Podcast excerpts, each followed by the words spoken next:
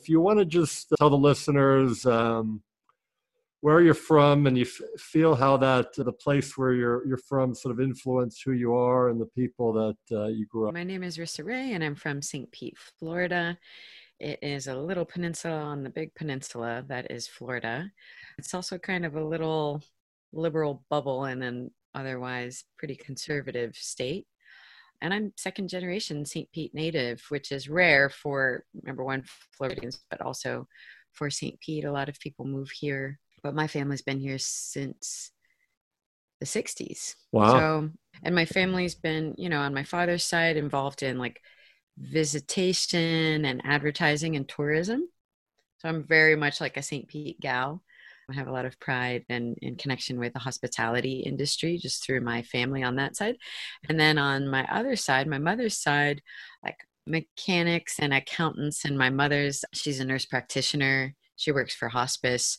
So, um, very, you know, that's a very like deeply rooted part of people's lives here. And she's seeing a lot of her friends because their parents are dying so you know people she's known since she was a kid. She's she's helping patients and families through the death and dying process. So i feel like i get to see just through my family who i'm so close with because i live here in this town where where i was born and where they were born. I get to see like the pretty side that advertisers show and then i get to see this very real side of like the people dying.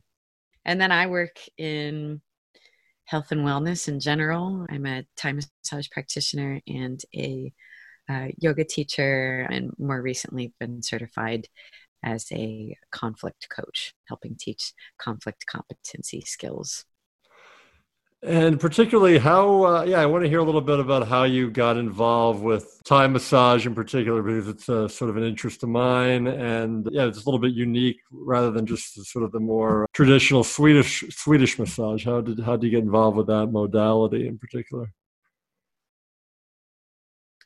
So i i went to school up north at uh, florida state university in tallahassee studied religion and after my undergrad, I was trying to feel out like, okay, what do I want to do? Do I want to go to grad school? Do I want to go to law school? What would that be like? Debt, stress, like for a certain end, but I'm like, oh, I don't know if I want to do that. My family's been in massage therapy. My father's sister's massage therapist, her husband ran the local massage school at the time. I was working a desk job and I was doing yoga after work and I was like, I like this yoga thing. I like this vibe.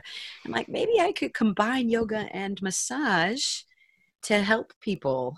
And so met with my uncle who was running the school and I was like, I want to combine yoga and massage. And he was like, that's already a thing. And it's called Thai massage or Thai yoga massage. And you could come to the Cortiva Institute. That's the massage school, and get your license. And then you could go to Thailand with my colleague and learn Thai massage. And I was like, done. So that's what I did. I went to massage school for a year, went to Thailand for 10 weeks. He helped me fundraise. So many people I love and even people I don't know helped me help help me do that. So I've been to Thailand three times total. I'll be going back next year, but it was so much more than I even imagined it would be. And it's not necessarily a combination of yoga and massage because Thailand has its own unique healing culture. Thailand has its own yoga. So it's not the same as Indian yoga. And I'm super grateful that I got to go to Thailand and immerse myself in Thai healing culture. Thailand's a 95% Buddhist country, so very Buddhist. Well, but now that you mentioned that, though, in terms of the India, but obviously, as you probably didn't know, that the whole the Buddha himself was from India, and then he then it kind of I got immer- it blended with other cultures, and yeah, so. Mm-hmm. so yeah, that's how I got into Thai massage.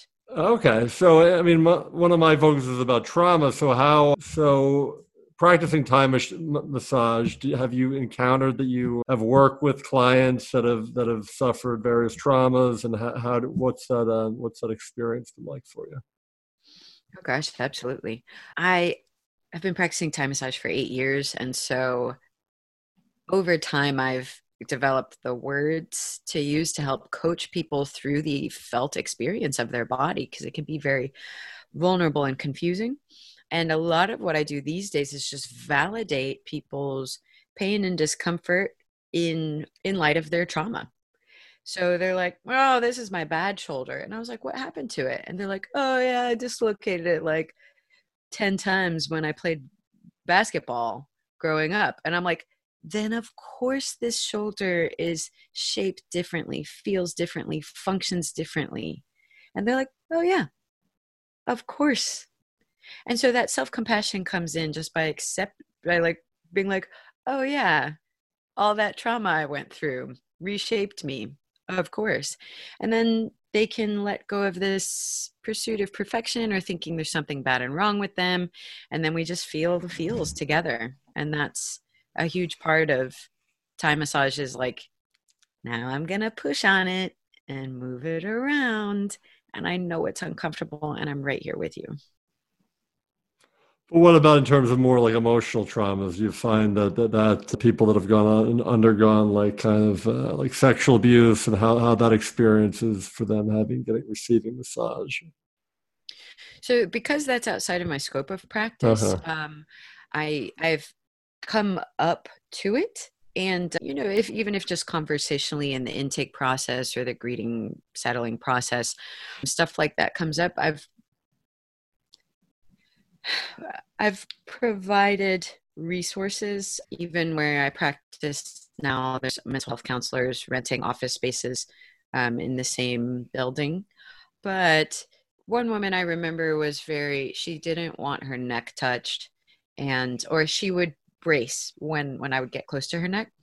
And I found out maybe after a couple years working with her that her first husband had choked her. Wow. So I'm like, oh, again, it's just again like, oh, the story there. Of course you're going to protect your neck. So just a lot of compassion and, and trying to validate people and, and if and when they feel safe enough or like some some history of their body comes back to them and they share it with me, it's just I just try and validate and and listen and and part of why I love Thai massage so much too is there's a meditative process for me.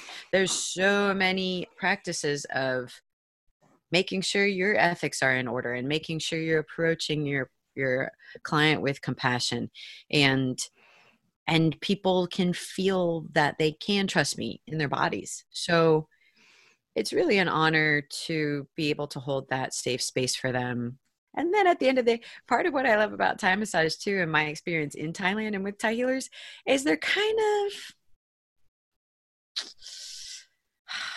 they're very casual. And so they're like, oh yeah, your trauma. And then they just kind of like send you on your way. And they don't make too much too big of a deal about it.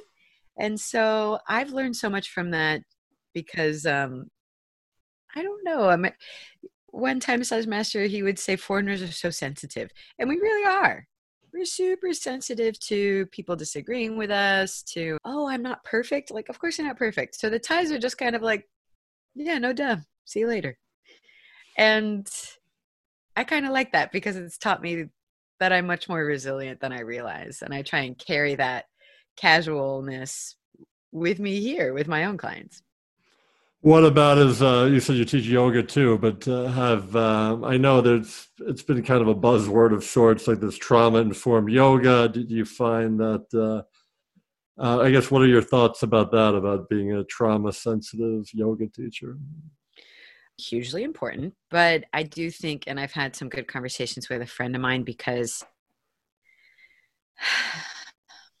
the trauma informed trauma, I'll put it in quotes, trauma informed teacher training program yeah. that she had experience with was like, don't use the word this to refer to this body part. And she's like, what the heck are you talking about? Eh, on one hand, I want to, the smaller the classes and the more individualized that a yoga practice can be, the better. Because your experience of your body is different than the person next to you and something that might be traumatizing for you is not traumatizing right. for them and it is up to you I, I just try to be really empowering as a yoga teacher like you know your body better than me i'm not a mind reader and i don't have x-ray vision so please take care of yourself. Here's some guidance. I can see when things are out of alignment, so I'll come up and offer some feedback. But if things are feeling too much in your body, you're in charge of you. And I just want you to know you could walk out, you could do something totally different. You don't have to do what I say. And so for me, more than never use the word booty or something like that, or I don't know what the what word they were avoiding, which to me is kind of just like control in disguise. Right. So it's I don't want to be hypersensitive to people, but I do want to take the time and slow down and go slow enough that you can cater your own practice to your own needs. You can walk out the door if you need to. I'm not going to take it personally. Okay. But no, but I found for a lot of people that are trauma survivors, they find yoga to be helpful in their healing. I mean, what, what's what's your, I guess, what are your views about that?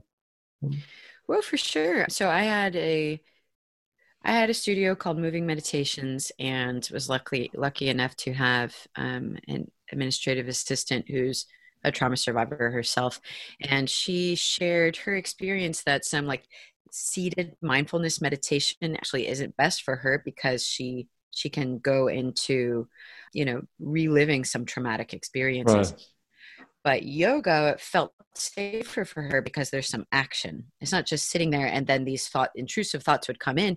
She's like with yoga i i move and i breathe and i focus on the feeling and the posture. It like it gives you an object of meditation and that object of meditation is yourself and your own body and your own strength and the movement of energy inside of you.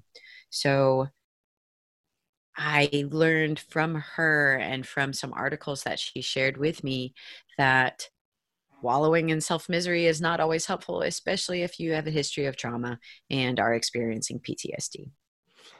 Yeah, and when you we mentioned about the meditation is something, and I agree with you in terms of that whole uh, to be careful about like everybody's different and that, that whole controlling aspect of things and prescribing people how to deal with things. I think that's important to be. Well, also but, you're handing your power away to the teacher as if they're causing you to feel a certain way, right? But they're not.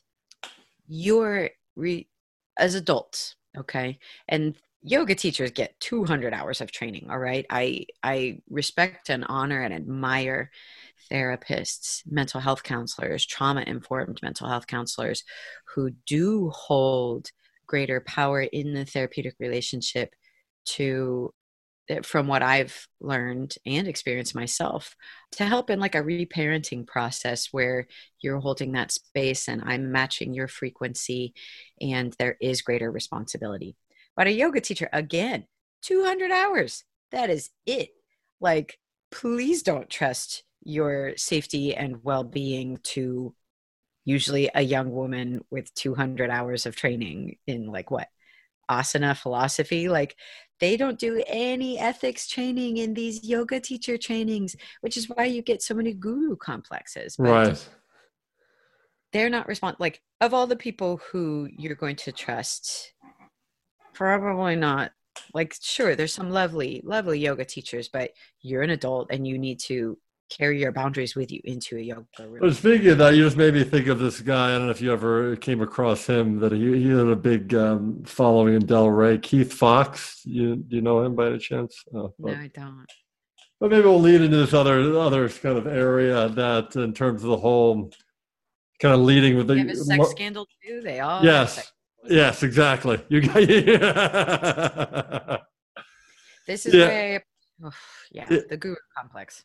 Yeah, well, I'll bring it up since I think this is a good way to lead it in another topic in terms of the using that to bridge to the racial part. But we'll start with the this guy, and uh, I first came across him at if you've ever been to the Yoga Journal conference in Hollywood, Florida. I've never been, but they usually have it in Hollywood, like Florida, not California, like every couple years. But yeah. And yeah, I saw him there the first time I went to that conference several years ago, and he wasn't as popular then. But I think he had a little bit of some tattoos on his back, and at the present time, his whole back is like covered with a big Buddha on it. But anyway, he, he was offering this like free class to try to promote his teacher training program at this other studio in Fort Lauderdale. and I went to it. And for half a second, I thought maybe I would go to the teacher training, but I, I never ended up doing. But but anyway, but this was a couple years later, and he developed this big following in Delray, and I, I never went to. His, this is the only time I took his class. the one time at the free class in Fort Lauderdale, but yeah, he developed a big following, and he's about 50 years old at the time. And then I heard in the news that that basically he had this sexual assault charge against him. That he, one of his students, was like 16, that he was having sex with and smoking pot with her and, and, and stuff. And I mean, the, the main point uh, to bring this up is, is that's one the whole well, there's a couple of points, but, but one of it is is that it kind of angered me at, at that, that basically I saw that he he basically was just on like probation on house arrest after this happened. And uh and well, this it pisses me off? Because the you these american yogis especially men yeah. are well no one is trained in transference okay? Right. y'all are i mean we get a little bit of that in massage school but oh, there's a power differential. And Sure. with that comes greater responsibility. 16 years old? Are you freaking kidding me? Like so well, I just- well, he's 50 this guy's 50 years old. But doesn't make it much better but uh no but, she was oh she was she was 16 oh, come on. Uh, that's what i mean like oh, 16 i mean yes. yeah. Like that's that's more ridiculous because she's legally a child.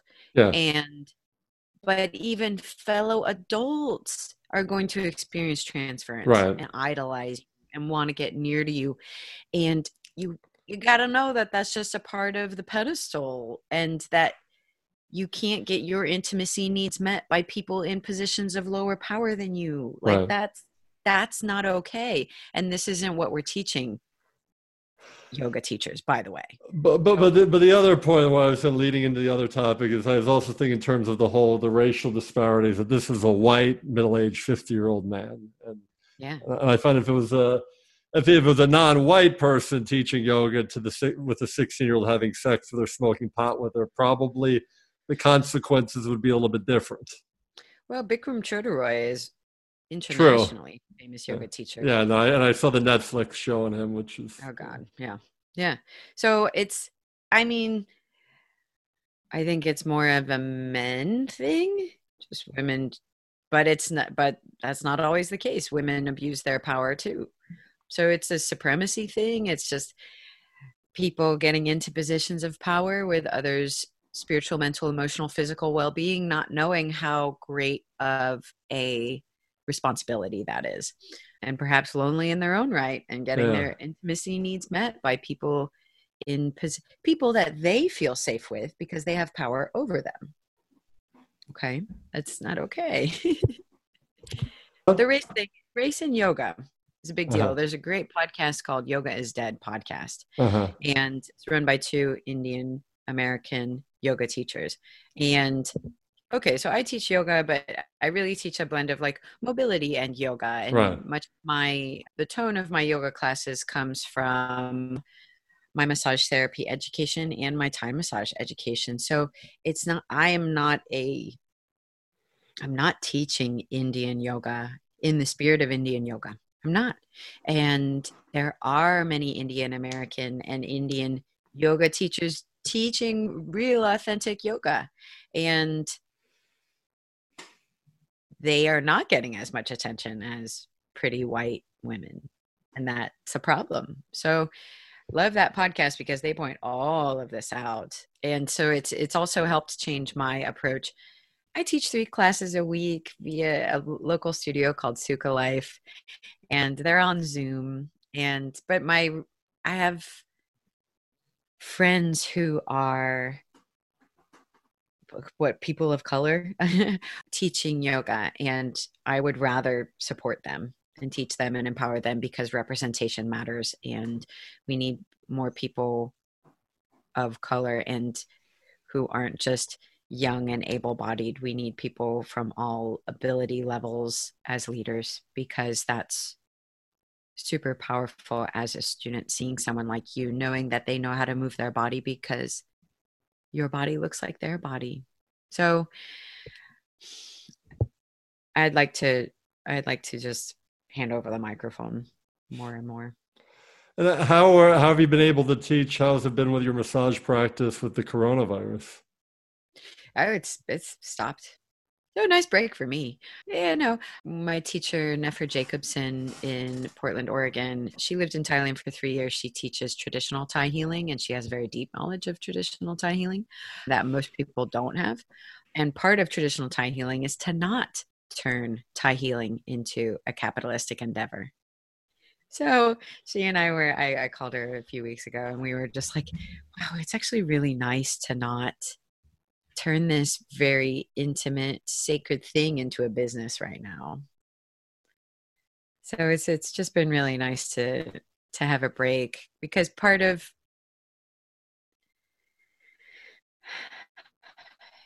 having it be my career here in the United States is like I have a website, I advertise, I answer phone calls, I you know, it's so much it, everything around the practice itself is such a pain and it's taken me so long to cultivate the boundaries necessary to protect the sacredness of the practice itself right. with all of this commodification around it.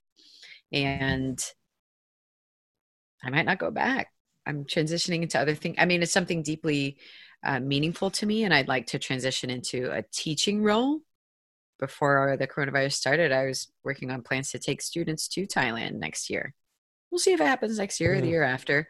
I'm really in no rush, but that's something that again I spoke to my teacher about. Like, you know, I don't feel comfortable representing this Thai folk bodywork practice because I'm not Thai.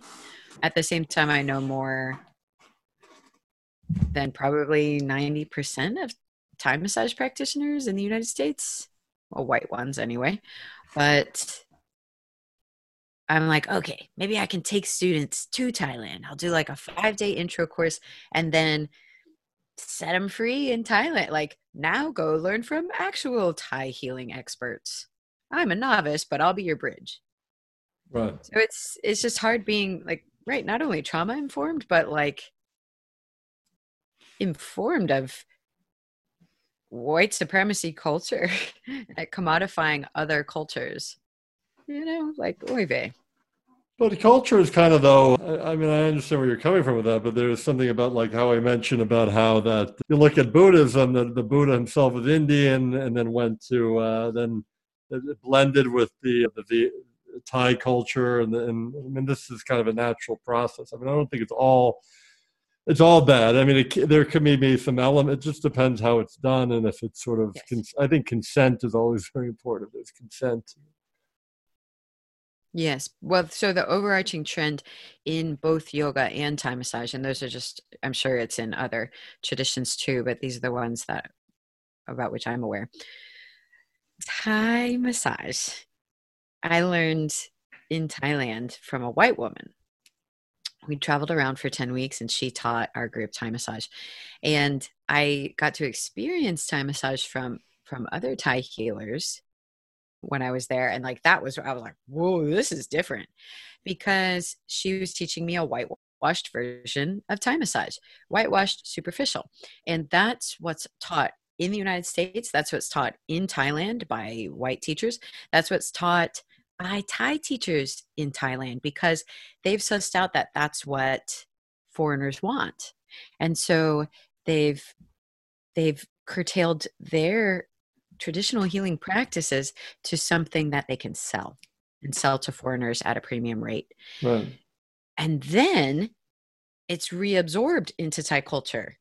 So it, you really actually have to dig to find authentic Thai healing because of this commodification for foreigners by foreigners and then it, it destroys culture and that's what's happened in yoga as well okay. Well, I mean, like one thing I've thought about this a while back. That I mean, if you look at a lot of like a lot of the Buddhism that's taught in the U.S., are like a lot of the teachers are psychologists, and it's like yes. Uh, I mean, there's some positive aspects of this stuff. It's not always. I don't feel it's not always. It, it it's not always negative. But, but there's some. I guess it can make it a little bit more scientific and, and so forth yeah. and, and, stuff. It's not all bad. I'm all for. I, t- I tell people I'm a pluralistic purist. Yeah So I love I love tradition. Well, I have a degree in religion as well. So like Yeah. I love religions. I'm not religious, but I I like appreciating flavors on their own terms, practices on their own terms, traditions on their own terms. And it's when we start blending them together that they start losing the things that make them unique um, and just obfuscating meaning in general. So I think that American culture likes to um, commodify other cultures. Oh, it, it does. it. Yeah, hundred percent. Yeah, and then in a way that actually makes them kind of superficial and like magic. Whereas, like you said, there's actually there's Buddhist psychology, and it's very deep, and it's you could spend your whole Well, that's life- true. But what I was saying more is that it, like a lot of like a lot of the Buddhism in the U.S. seems like psychology. It's also because a lot of the, the Buddhist teachers in the U.S. are psychologists. American- Yeah, like Tara Brach Yeah. and This other guy, Mark Epstein. Jack Kornfield. Yeah, exactly. Ah. yeah. So maybe it's hard to tell, like it's hard to suss out which part is Buddhist and which part is psychology. Right. And Um, it just becomes that person's teaching. yeah. Have you I feel um, that way. have you ever heard of Kashi Ashram? It, you were talking about reminds me of that. It's uh, very pluralistic in a, in a certain sense, and uh, it's in Sebastian, Florida. And they have Okay. like one of the cool things about it is on their campus they have like a shrine for every major world religion. They have this Oh, little like man-made lake, and it's pretty cool. okay. okay. Yeah. I'm all for um um you know diversifying your resources so long as you know where things come from. Right. You're not just blending them all together and then calling it something else and then you teach someone and they think it's they think it's yoga. I mean, even an example, the chakra system in yoga actually comes from uh, the tantric tradition, and the rainbow colors were attributed in the 70s by um, an American. So, Right. like, those rainbow colors aren't a part of traditional yoga. Neither are the psychological associations. Those came from Carl Jung but they've been reabsorbed Right. into the tradition. So now people think, ah, this ancient system with these psychological associations and these rainbow colors. And it's like, actually, this has gotten all messed up over the years. Right. So what what are your what, what I mean I, I know you have them. What what what are your take on the whole uh, what's been going on with the protesting and and the the, the, the racial violence and stuff right now? Oh, I'm in it. This is Yeah. the modern day civil rights movement. You Yeah. know that we've literally had the largest numbers in history across the entire world show up in favor of these protests. You know that? I I'm not surprised, but that's yeah, that's pretty remarkable. Yeah. largest protests in the world Yeah. ever. Yeah. That's all. So we're living in the modern day civil rights movement. We're at the beginning of it. I am hugely in favor of it because all of our issues are interrelated. Do you know Vandana Shiva? No. She's an Indian activist. Um, she's actually trained as a physicist, interestingly enough, but she's gotten involved in environmental activism. But in India, like she helped Vandana Shiva. No. no. So she has helped ban Monsanto from India, which is hugely important. Patenting seeds and then suing poor people for having your seeds on their property is just ridiculous. But environmental activism, poverty, individual psychological issues, white supremacy, patriarchy, domestic violence, these are all related. So I'm stoked to see so many people show up because so many people all over the world know and feel that our systems are destroying us and destroying our ecosystem. So, and part, and it starts with, and this I heard in a Vandana Shiva interview, it starts with violence against minorities. And the history of slavery in the United States was we kidnapped people from Africa and brought them here and told them they were less than human and had them be human labor capital. I'm I'm in it. I'm hugely in favor of it. I'm really glad that I'm not working full time right now because I'm participating in the best ways that I can. Well, how how how would you say that that is? I'm excited because I No, how um, how are you participating? What what are the best ways? I mean, that's yeah, yeah. so for me, I'm sharing a lot of information. via social media. And I am donating every day to some cause or another. I don't have a lot of money, but 10 bucks here and there, you know, when we all do that together goes a long way. I am decentering myself as a white woman. So it's not about me. I'm just sharing Black activists, messages, voices, wisdom. I'm showing up. I showed up last Saturday at local protests here in St. Pete. I'll be there this Saturday as well. The mayor and the chief of police are marching too. And I'll be helping sign people up for mail in ballots. That being said, it's funny. It's like, oh, the chief of police and the mayor are here. But I just saw someone share their experience. They weren't even in the protest, they were walking by and then someone started setting off fireworks. This is here in St. Pete. And so police just started arresting people. And this guy got arrested walking down the street with his girlfriend. You know, nobody read him his rights. They detained him for, what was it, unlawful assembly. But again, he was like, they had dinner and they were walking to their car and got caught up in this. So, you know, he was in jail for 15 hours, posted bail, but he said that they treated him better than the black men who were arrested with him and right next to him. So it's like, okay, the chief of police is marching, but yet the police is still doing this. Right. I'm involved with the Democratic Socialists of America and the Dream Defenders, who are putting together a list of demands for the St. Pete Police to intentionally reinvest their funds into other social services and interventions, which are statistically more effective than police intervention with weapons. It's interesting when you mentioned the beginning. I didn't realize that historically that St. Pete uh, was a liberal kind of a place. I didn't know that. Oh, St. Pete has a hugely racist history. Huge, huge. People did lynchings on Central. No, no, that that doesn't surprise me. But I didn't know historically that you're saying there's been a bastion of of liberal people. Oh yeah, yeah, yeah. yeah. Well, so it's St. Pete's always been a place where people come to heal. Uh-huh.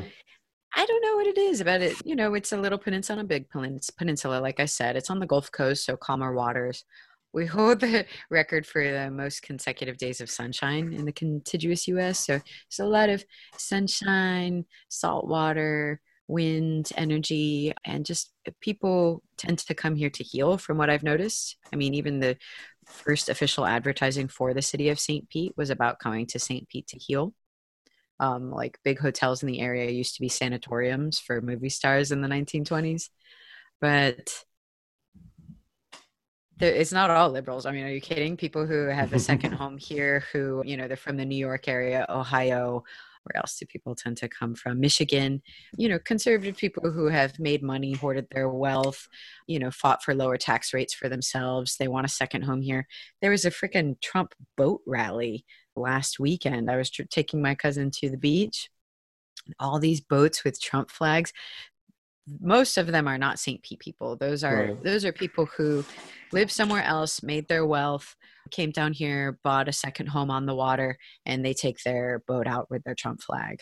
So there's a just like everywhere, gentrification is a powerful force. Um, we're pushing local residents out of their homes and wealthy property management companies are buying up property here and raising the rent. And here we are at the beginning of a depression or recession, something. And people are being forced out of their homes and offices, closing up shop, going out of business. So I mean, that happens. Never, that's not really necessarily uh, reflective of, of the population per se. But. Well, it's we're very diverse here. Apparently, Tampa Bay, so St. Pete is a part of the Tampa Bay right. area, and the Tampa Bay area is the cultural ratios are almost identical to the national cultural and racial and you know wealth ratios. So Tampa Bay is really fascinating to me because, well, Pinellas is the most densely populated county in all of Florida. And Florida's population grows hugely every day, every year. So there's a lot of diversity here. I'm grateful that St. Pete is more liberal and that's what we've attracted and that's what continues to grow there's still conservatives here there's still institute you know the side effects of institutionalized racism just like everywhere in this country so but there's people who care and that's what i am proud of all right um rissa well thanks a lot for joining me here any other uh, final thoughts you have or? um just i guess that it's it's all connected I mean, I'm a huge believer of the whole intersectionality type thing, and, and how the, yes, all these yes. all the oppressions are connected. I mean, I, I, mean, my kind of bias. I mean, people get it, you know, uh, uh, um, can be have their own opinions about this, but it all, I think it all, uh, and the, to me, the the kind of I guess foundational thing. It's about often economic exploitation for the driver, yes. the foundational driver, and the these other things I feel are they're definitely related, but they're kind of they're they're really the, the goal is about the economic exploitation exploitation. Yes, I agree. Yeah. And you know, crime is higher where there's higher poverty. Yeah. But we don't give the money to help fight the poverty. We give the money to police who punish impoverished people right. for trying to survive in any way that they can. So, and I know I, the people who need my work the most don't have the money for it. And I'm right. sure you feel the same way. But our individual traumas are a part of these systemic issues. And I think Americans, I'm grateful for my time in Thailand because it's a more communal culture. People right. take care of each other. And here, oh my God, no, you will walk over a homeless person on the street. We do not take care of each other well here. And so that causes individual trauma, I believe, but then we perpetuate that trauma through individualism and um, greed. Yeah, I mean that, that actually reminds me of an ex- of an experience I had with a uh, Uber driver in Miami that was uh, from Cuba, and this is forget if it was at the beginning when Trump was about to uh, become elected, or it was where if he, I forget if he was in power or he was about to come to power, and he and he was he was basically he said he, he can't really vote anyway. He's not a citizen, but all like his family was telling him, you know, that the Democrats are gonna they want to be communist and that uh, that yeah that we don't you know he anything that everything anti-communism. And then I just started talking to him about that, and he said, well then he was pointing out some of the things he doesn't like in, in America. He says, well, in Cuba, if somebody was hurting on the street, people would stop and do something about it. And he's also saying about that he, like, like I don't know that he does feel a little bit lonely here. That like he said, like in like in Cuba, that all of his friends would be like asking, "What are you doing?" and like on the weekend, and here everybody's like doing their own thing and don't really care. So it's funny that in the conversation, I was able to to, to bring about some of the things he missed about Cuba that were to me indicative of more of a collective kind of a mentality. But, but then, yeah. But anything that seemed a little bit like communism here, he was, you know, like the Democrats. Uh, they told them they're not really communists; that they want, you know, they support the corporate interests. They're not really communists. yeah, exactly. It's anyway. People, there's like hot words that people avoid, yeah. but for me the the most profound healing experiences i've had have mostly been in thailand but even if and when they're here they're usually in a communal context. So i learn communal support from indigenous people.